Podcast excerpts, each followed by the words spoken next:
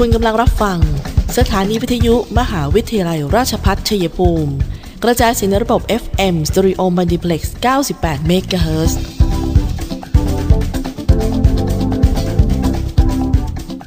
ที่นี่ สถานีวิทยุกระจายเสียงเพื่อการศึกษา มหาวิทยาลัยราชพัฒชัยภูมิส่งกระจายเสียงในระบบ FM Stereo Multiplex ความถี่ 98 MHz จากนี้ไป อเชิญท่านติดตามรับฟังรายการ คุยกันบ่ายสองโมงดำเนินรายการโดยธนทรชัยวงศ์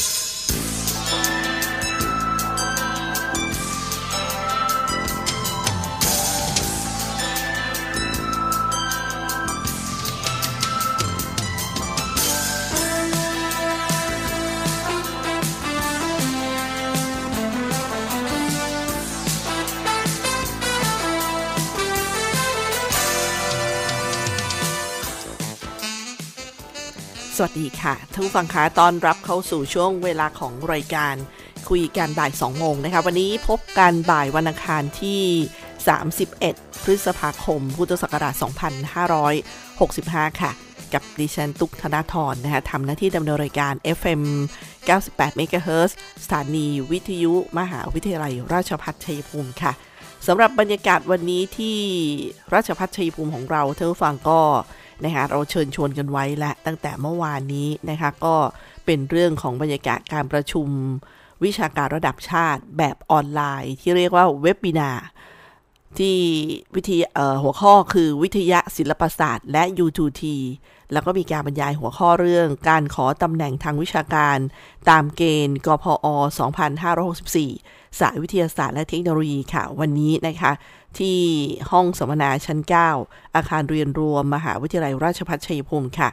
ซึ่งประธานในพิธีเปิดก็คือรองศาสตราจารย์ ดรสิริวัตรโพธิเวชกุล ท่านอธิการบดี มหาวิทยาลัยราชภัฏชัยภูมินะคะ แล้วก็บรรยายเนี่ยเริ่มต้นที่ท่านศาสตราจารย์ ดรปิยะ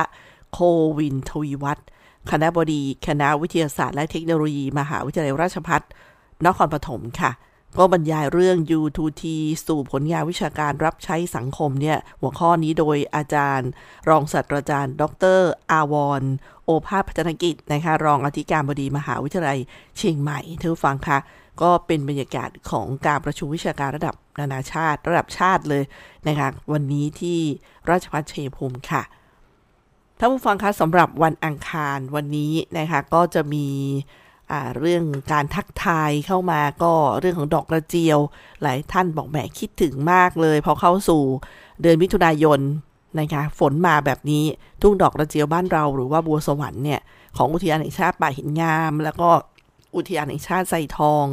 ก็เป็นแหล่งท่องเที่ยวทางธรรมชาติที่จะมีทุ่งดอกบัวสวรรค์ดอกกระเจียวที่ว่านี้ค่ะ ในช่วงเดือนมิถุนายนไปจนถึงเดือนสิงหาคมของทุกปี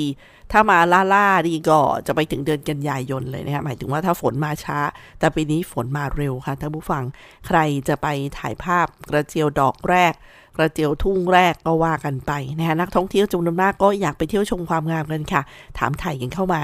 เนื่องด้วยสถานการณ์โควิดในปีที่ผ่านมาก็ทำให้ทางอุทยานแห่งชาติป่าหินงาม และอุทยานแห่งชาติไซทองเนี่ยต้องปิดการให้บริการด้านการท่องเที่ยว เพื่อป้องกันป้องกันการกระจายของเชื้อโควิด แล้วก็ลดความเสี่ยงต่อเจ้าหน้าที่ ผู้ปฏิบัติงานแล้วก็นักท่องเที่ยวเองด้วยนะคะ แต่ในปีนี้เนี่ยทางอุทยานบอกว่าพร้อมในการต้อนรับนักท่องเที่ยว ที่จะได้เข้าไปชมความงามของทุ่งดอกกระเจียวนะคะ อันนี้ก็ติดตามกันได้ค่ะ ส่วน ประเด็นข่าวอื่นๆนะคะประเด็นที่เราจะนำมาคุยถึงเนี่ยก็มีทั้งเรื่องการเปิดการทำขาเทียมพระราชทานของจังหวัดชัยภูมินะคะเริ่มมาตั้งแต่วันที่ 29 พฤษภาคมแล้วค่ะ ซึ่งจังหวัดชัยภูมิร่วมกับมูลนิธิขาเทียม ในสมเด็จพระศรีนครินทราบรมราชชนนี เปิดทำขาเทียมให้กับพี่น้องชาวชัยภูมิที่จำเป็นต้องใช้ขาเทียมนะคะ 29ถึง3มิถุนายนนี้ค่ะ 29 พฤษภาคมถึง 3 มิถุนายน โดยมีนายชันชัยศรีสอนวิชัยท่านรองผู้ว่าราชการจังหวัดชัยภูมิเป็นประธานในพิธี แล้วก็จัดอยู่ที่ทำกิจกรรมนี้อยู่ที่ศูนย์เยาวชนเทศบาลเมืองชัยภูมิอำเภอเมืองนี่เองนะคะท่านฟังก็สามารถไปไปดูรายละเอียดนะฮะไปจนถึงวันที่ 3 มิถุนายนค่ะ วันนี้มีประเด็นข่าวที่น่าสนใจ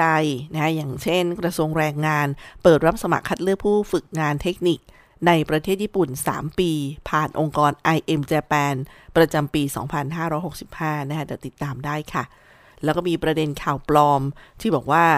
ธนาคารออมสินให้กู้ซื้อบ้าน 1 ล้านบาท แล้วให้ผ่อนคืนเดือนละ 10 บาทเดียนะคะเขาบอกเป็น ข่าวปลอมนะ อันนี้ต้องระมัดระวัง เดี๋ยวเราจะมาคุยทั้งฝั่งได้ฟังกันค่ะ แล้วก็ยังมีประเด็นอื่น ๆ อย่างเช่น ทางเทศบาลเมืองชัยภูมิท่านนายกเล็ก นายกเทศมนตรีเมืองชัยภูมินายทีวราวิตนากร ก็ได้รณรงค์เรื่องของการไม่ใช้โฟมไม่ใช้พลาสติกนะคะ อันนี้เป็นเรื่องดีแน่ ๆ ค่ะ ที่เราจะต้องร่วมไม้ร่วมมือกันอ้อวันนี้31พฤษภาคมเราต้องหยิบเรื่องนี้มาคุยนะคะ ก็คือเรื่องของบุหรี่ วันนี้เป็นวันงดสูบบุหรี่โลกค่ะท่านผู้ฟัง 31 พฤษภาคมนะคะ ซึ่งสโลแกนคำขวัญปีนี้คือ บุหรี่ทำลายสิ่งแวดล้อมนะคะ นี่ก็เดี๋ยวจะเอารายละเอียดมาฝากกันนะคะ ช่วงนี้เดี๋ยวเราพักกันสักครู่นะคะ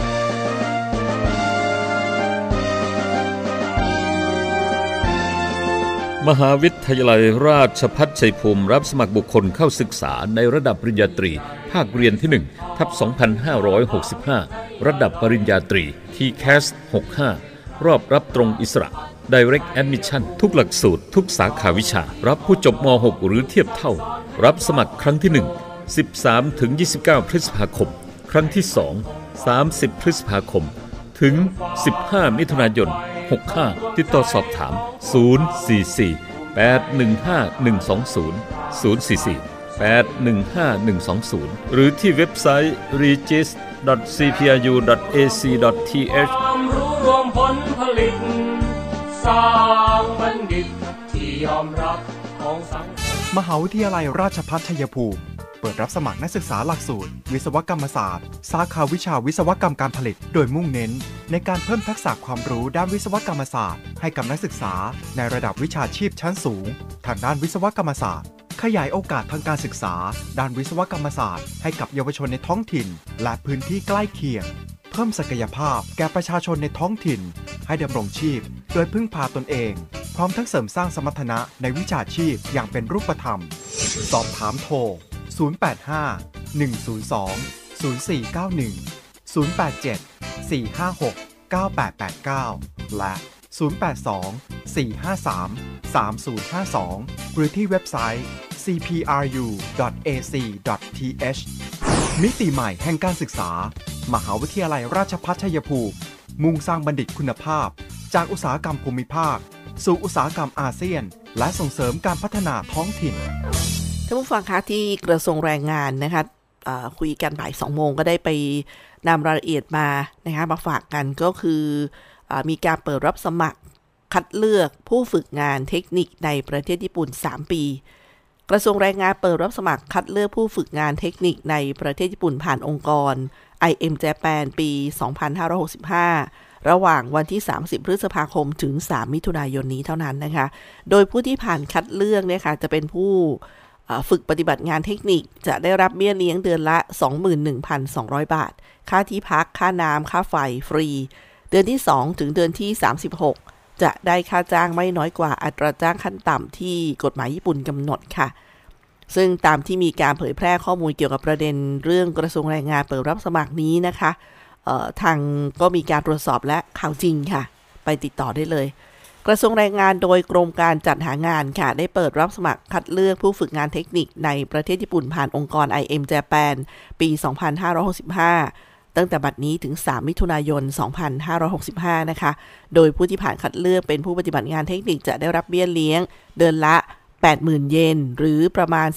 21,200 บาท ค่าที่พัก ค่าน้ำค่าไฟฟรี เดือนที่ 2 ถึงเดือน3ที่ 36 เนี่ย จะได้ค่าจ้างไม่น้อยกว่า อัตราค่าจ้างขั้นต่ำที่กฎหมายญี่ปุ่นกำหนด ซึ่งเป็นข่าวที่กรมการจัดหางานได้ออกประชาสัมพันธ์เองเลยนะคะสำหรับการฝึกงานเทคนิคในประเทศญี่ปุ่นผ่านองค์กร IM Japan ประจำปีนี้นั้นเป็นตำแหน่งงาน ผู้ฝึกปฏิบัติงานทางเทคนิคประเภท อุตสาหกรรมการผลิตและก่อสร้างอาทิ งานหล่อกลึงโลหะ งานปั๊มขึ้นรูปโลหะ งานเชื่อม งานประกอบชิ้นส่วนอิเล็กทรอนิกส์ งานบำรุงรักษาเครื่องจักร งานพ่นสี งานหลอมพลาสติก งานซ่อมบำรุงรักษารถยนต์ งานแปรรูปอาหารเป็นต้นค่ะ โดยมีระยะเวลาการฝึกปฏิบัติงานสูงสุด 3 ปี คือ 36 เดือน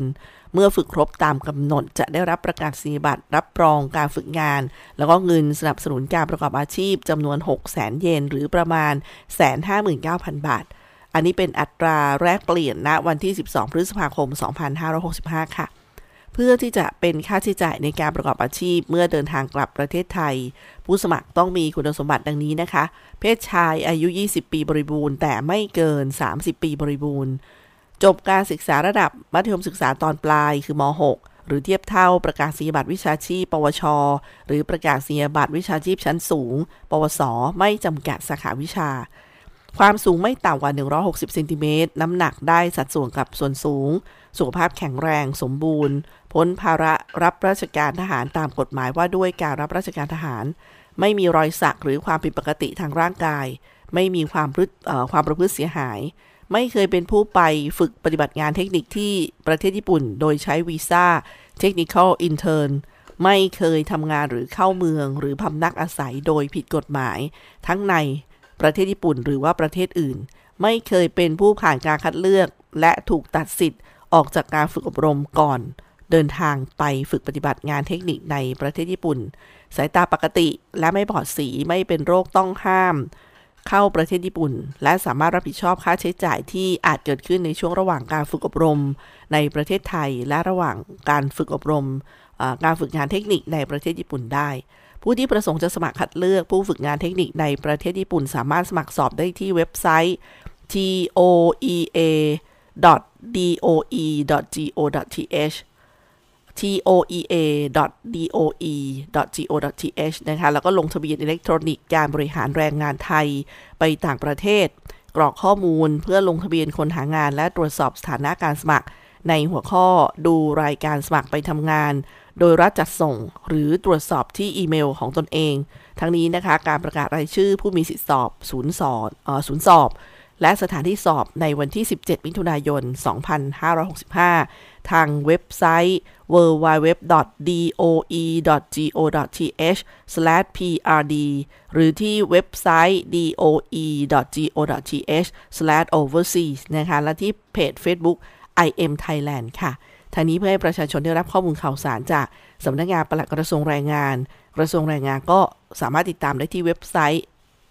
www.mol.go.th ค่ะ หรือที่สายด่วน 1506 นะคะ อีกหนึ่งกิจกรรมที่มีขึ้นเมื่อวันพฤหัสบดีที่ 16 พฤษภาคมค่ะท่านฟังเป็นการรณรงค์ลดการใช้พลาสติกโฟมนะคะ ก็ได้จัดขึ้นที่เริ่มต้นจากหน้านุสรีเฉพาะพยาแหลกค่ะ โดยท่าน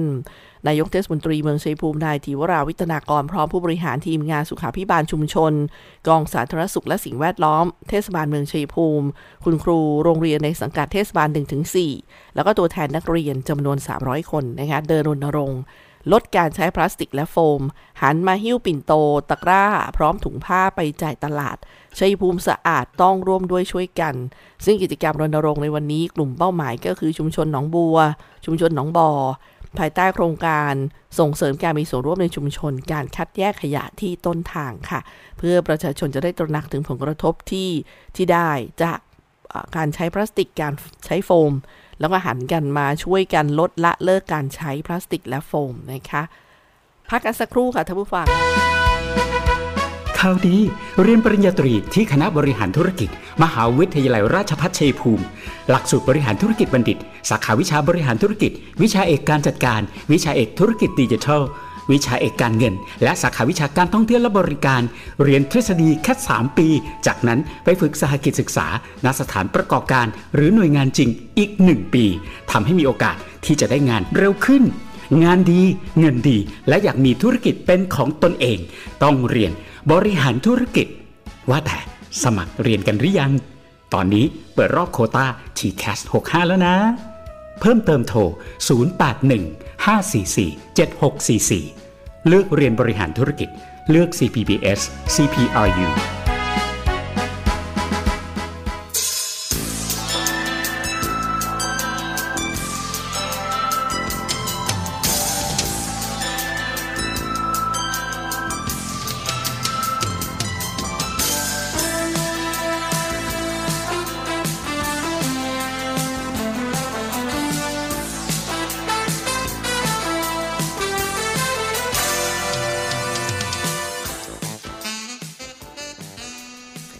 ฟังคะเดินทางมาถึงช่วงท้ายรายการของคุยกันบ่าย 2 โมงประจำวันนี้นะคะ วันนี้วันที่ 31 พฤษภาคมค่ะทุกฟังก็เป็นวันเรียกว่าวันงดสูบบุหรี่โลกนะที่เราต้องพูดถึงกันก็คือประเด็นรณรงค์ปีนี้คือบุหรี่ทำลายสิ่งแวดล้อม31พฤษภาคมของทุกปีเป็นวันงดสูบบุหรี่โลก เนื่องจากบุหรี่เนี้ยทำลายสุขภาพ เพราะว่าเต็มไปด้วยสารเคมีกว่า 7,000 ชนิดนะคะแล้วก็มีสารพิษเนี่ยมากกว่า 250 ชนิด แล้วก็สารก่อมะเร็งอีกมากกว่า 60 ชนิด ไม่เพียงแต่เป็นภัยต่อสุขภาพเท่านั้นบุหรี่ยังเป็นภัยต่อสิ่งแวดล้อมด้วยค่ะ มูลนิธิรณรงค์เพื่อการไม่สูบบุหรี่ได้ร่วมกับองค์การอนามัยโลกประเทศไทย กระทรวงสาธารณสุขกำหนดคำขวัญวันงดสูบบุหรี่โลกประจำปี 2565 ก็คือ บุหรี่ทำลายสิ่งแวดล้อม เพื่อสร้างความตระหนักถึงผลกระทบทางสิ่งแวดล้อมที่เกิดจากผลิตภัณฑ์ยาสูบ พร้อมทั้งเชิญชวนประชาชนปกป้องสุขภาพและสิ่งแวดล้อม จากภัยบุหรี่และการสูบนะคะนายแพทย์สุเมธองค์วันดี ผู้บริการสำนักงานป้องกันควบคุมโรคที่ 9นครราชสีมาค่ะ ได้กล่าวถึงวันงดสูบบุหรี่โลกปีนี้ว่า บุหรี่ไม่เพียงแต่ทำลายสุขภาพของคนแต่เพียงอย่างเดียว แต่บุหรี่ยังทำลายสิ่งแวดล้อมอีกด้วยทำให้เกิดการตัดไม้ทำลายป่าทำให้ดินน้ำและอากาศเนี่ยเสื่อมโทรมบุหรี่และยาสูบทำให้เกิดขยะพลาสติก บรรจุภัณฑ์รวมไปถึงขยะอิเล็กทรอนิกส์ ซึ่งขยะเหล่านี้มีส่วนทำให้นกหัวทะเลนกทะเลขออภัยค่ะ 1 ล้านตัว แล้วก็สัตว์ทะเลอีกกว่าแสนตัว ตายจากมลพิษพลาสติกทุกปี จากการสำรวจพฤติกรรมการทิ้งขยะพบว่าร้อยละ 65 ของผู้สูบบุหรี่ ทิ้งก้นบุหรี่ อย่างไม่เหมาะสมนะอย่างเช่น บนทางเท้า บนชายหาดก้นบุหรี่มี มีสารก่อมะเร็งเขาเรียกว่ามีสารก่อมะเร็งไม่พอมีสารที่ก่อมลพิษในแหล่งน้ำต่างๆ ด้วย แล้วก็ต้องใช้เวลาประมาณ 10 ปีในการย่อยสลายค่ะ โดยก้นบุหรี่ทิ้งที่ถูกทิ้งทั่วไปทั่วโลกเนี่ย 4.5 ล้านล้านชิ้นต่อปี 4.5 ล้านล้านชิ้นต่อปีนะทุกฝั่งแล้วก็ขยะก้นบุหรี่เนี่ยถึง 2.5 พันล้านชิ้นต่อปีที่ถูกพบในไทยค่ะ ทางท่านผู้วิการสคร9ก็บอกว่า บุหรี่ฆ่าชีวิตประชาชนทั่วโลกสูงกว่า 8 ล้านคนต่อปี เป็นอันตรายต่อสุขภาพแล้วก็ยังทำลายสิ่งแวดล้อม ตั้งแต่กระบวนการปลูก การผลิต การจัดจำหน่าย การบริโภค และขยะหลังการบริโภค ดังนั้นจึงถึงเวลาแล้วค่ะที่เราควรเลิกบุหรี่ เพื่อรักษาสุขภาพและโลกของเรา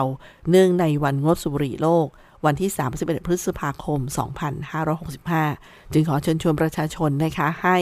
ลดละเลิกการสูบบุหรี่ หันมาร่วมกันปกป้องสุขภาพ ปกป้องสิ่งแวดล้อมรอบตัว ให้ปลอดบุหรี่ หากมีข้อสงสัย สามารถขอสอบถามข้อมูลค่ะ ที่สายด่วนกรมควบคุมโรค 1422 นะคะส่วนวันนี้ที่จังหวัดชัยภูมิที่โรงแรมสยามริเวอร์รีสอร์ทนะครับ ก็ได้มีการประชุม เขาเรียกว่า ที่เตรียมพร้อมรับมือสาธารณภัยของกรมป้องกันและบรรเทาสาธารณภัยค่ะมีการให้ข้อมูลแนวทาง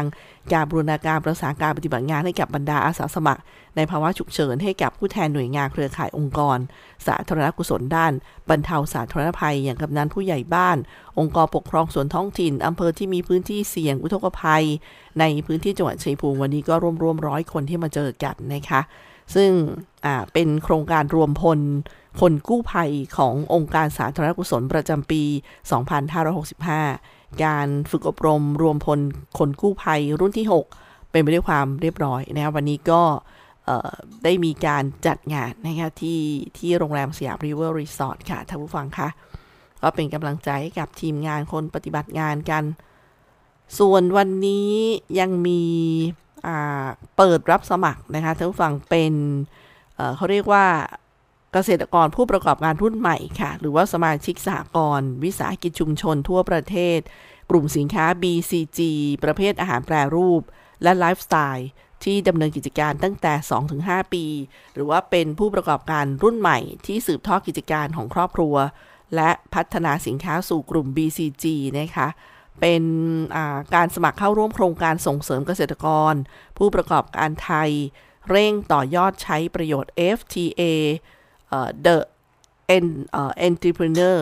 Program for FTA Market เพื่อพัฒนาศักยภาพสู่การขยายธุรกิจการค้าในต่างประเทศ โดยผู้เชี่ยวชาญหลากหลายสาขาทีเดียวค่ะ ต้องบอกว่าฟรีไม่มีค่าใช้จ่ายนะคะ เป็นการพัฒนาศักยภาพสู่การขยายธุรกิจการค้าในต่างประเทศ โดยผู้เชี่ยวชาญหลากหลายสาขา ผู้ได้รับคัดเลือกเข้าร่วมโครงการ 20 ราย จะได้ร่วมกิจกรรมต่อไปนี้นะคะ เขาเรียกว่าเวิร์กช็อป คือการอบรมพัฒนาศักยภาพด้านการตลาดแบบเจาะลึก จับคู่ธุรกิจ เจรจาจับคู่ธุรกิจออนไลน์ กับคู่ค้าทั้งในและต่างประเทศ ทดลองขายสินค้าบนแพลตฟอร์ม e-commerce ชื่อดังของไทยค่ะ แล้วก็อย่าพลาดนะคะซึ่งพิเศษสุดคือผู้ประกอบการ 5 รายที่มีศักยภาพจะได้ทดลองขายบนแพลตฟอร์ม e-commerce ในตลาดต่างประเทศด้วยค่ะ สอบถามข้อมูลเพิ่มเติมนะคะ 065 053 9545 065 053 9545 ค่ะ จัดโดยกรมเจรจาการค้าระหว่างประเทศกระทรวงพาณิชย์นะคะ ส่วนกองสลากท่านฟังก็ยืนยันค่ะว่าสลากดิจิทัลขายผ่านแพลตฟอร์มกองสลากแอปเป๋าตังเนี่ยเริ่ม 2 มิถุนายนนี้ ก็คือเป็นสลากของงวด 16 มิถุนายนนะคะออกในวันนั้น ใช้วิธีค้นหาตัวเลขแล้วก็ร้านค้าได้นะคะในราคา 80 บาทค่ะ ซึ่งพันโทนหนุนสันสนาคมนะคะผู้อำนวยการสำนักงานสลากกินแบ่งรัฐบาลค่ะท่านได้เปิดเผยถึงความคืบหน้าโครงการจำหน่ายสลากผ่านแพลตฟอร์ม สลากดิจิทัลว่า จากการทำสัญญาตัวแทนจำหน่ายจนถึงขณะนี้ มีผู้ทำสัญญาเป็นตัวแทนจำหน่ายสลากดิจิทัลจำนวนหมื่นกว่าราย เบื้องต้นจะมีสลากจำหน่ายผ่านแพลตฟอร์มของสำนักงานไม่น้อยกว่า 5 ล้านฉบับพร้อมจำหน่าย 2 มิถุนายนนี้ค่ะ การจำหน่ายสลากดิจิทัลเป็นการจำหน่ายโดยตัวแทนรายย่อย ที่ได้รับสลากจากสำนักงานสลากกินแบ่งโดยตรง สลากทุกใบเป็นของตัวแทนรายย่อย สามารถซื้อสลากได้ในราคาที่กำหนด 80 บาทแล้ว ก็ยังเป็นการช่วยส่งเสริมอาชีพ ส่งเสริมรายได้ตัวแทนรายย่อยด้วย ประชาชนที่สนใจซื้อสลากผ่านแพลตฟอร์มของสำนักงานนะคะ สามารถดาวน์โหลดแอปพลิเคชันเป๋าตังไว้ได้ ผู้ซื้อก็ต้องมีอายุไม่ต่ำกว่า 20 ปีบริบูรณ์ แล้วก็จะต้องลงทะเบียนผ่านแอป และพิสูจน์ตัวตนตามที่แอปกำหนดไว้ สามารถค้นหาสลากดิจิทัลในแอปเป๋าตังค์ด้วยด้วยวิธีการ 2 วิธีค่ะ วิธีแรกคือการค้นหาด้วยตัวเลขที่ท่านต้องการ วิธีที่ 2 การค้นหาจากร้านค้าตัวแทนรายย่อยที่จำหน่าย เมื่อเลือกสลากที่ต้องการซื้อแล้วจะต้องชำระเงินค่าสลากที่เลือกในภายในระยะเวลาที่กำหนด เมื่อชำระแล้วกรรมสิทธิ์ในสลากจะตกเป็นของผู้ซื้อ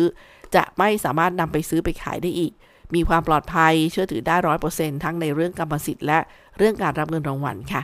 สำหรับสลากที่ไม่ถูกรางวัลในแต่ละงวด หากประสงค์ที่จะรับสลากให้ติดต่อรับได้ที่สำนักงงานสลากกินแบ่ง ภายในก่อน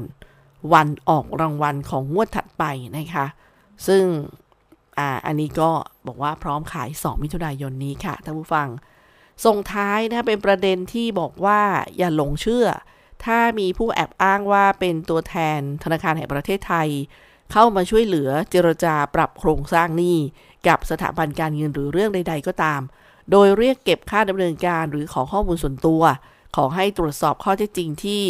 ศูนย์คุ้มครอง ผู้ใช้บริการทางการเงิน หรือสอคองอนะคะหมายเลขสายด่วนคือ 1213 ค่ะท่านผู้ฟังคะ ส่วนวันนี้ก็ต้องบอกอีกแหละว่ามีอีกเรื่องหนึ่งที่เกิดขึ้นจะเกิดขึ้นในวันที่ 1 มิถุนายนนี้ค่ะ ก็เป็นเรื่องของกฎหมายคุ้มครอง ข้อมูลส่วนบุคคลมีผลบังคับใช้ 1 มิถุนายนนี้แล้วนะคะ ก็เป็นเรื่องที่ทางกระทรวงดิจิทัลเพื่อเศรษฐกิจและสังคมหรือ DES แจ้งพระราชบัญญัติคุ้มครองข้อมูลส่วนบุคคล พุทธศักราช 2562 จะมีผลบังคับใช้ 1 มิถุนายนนี้แล้วค่ะ หลังจากเลื่อนประกาศใช้มาแล้ว 2 ปี ซึ่งกฎหมายฉบับนี้ก็มีหลักสำคัญในการสร้างความเชื่อมั่น ให้ประชาชนว่าข้อมูลส่วนบุคคลจะถูกนำไปใช้อย่างเป็นธรรมโปร่งใส แล้วก็ได้รับการดูแลมิให้มีการนำข้อมูลไปใช้งานในทางที่ผิด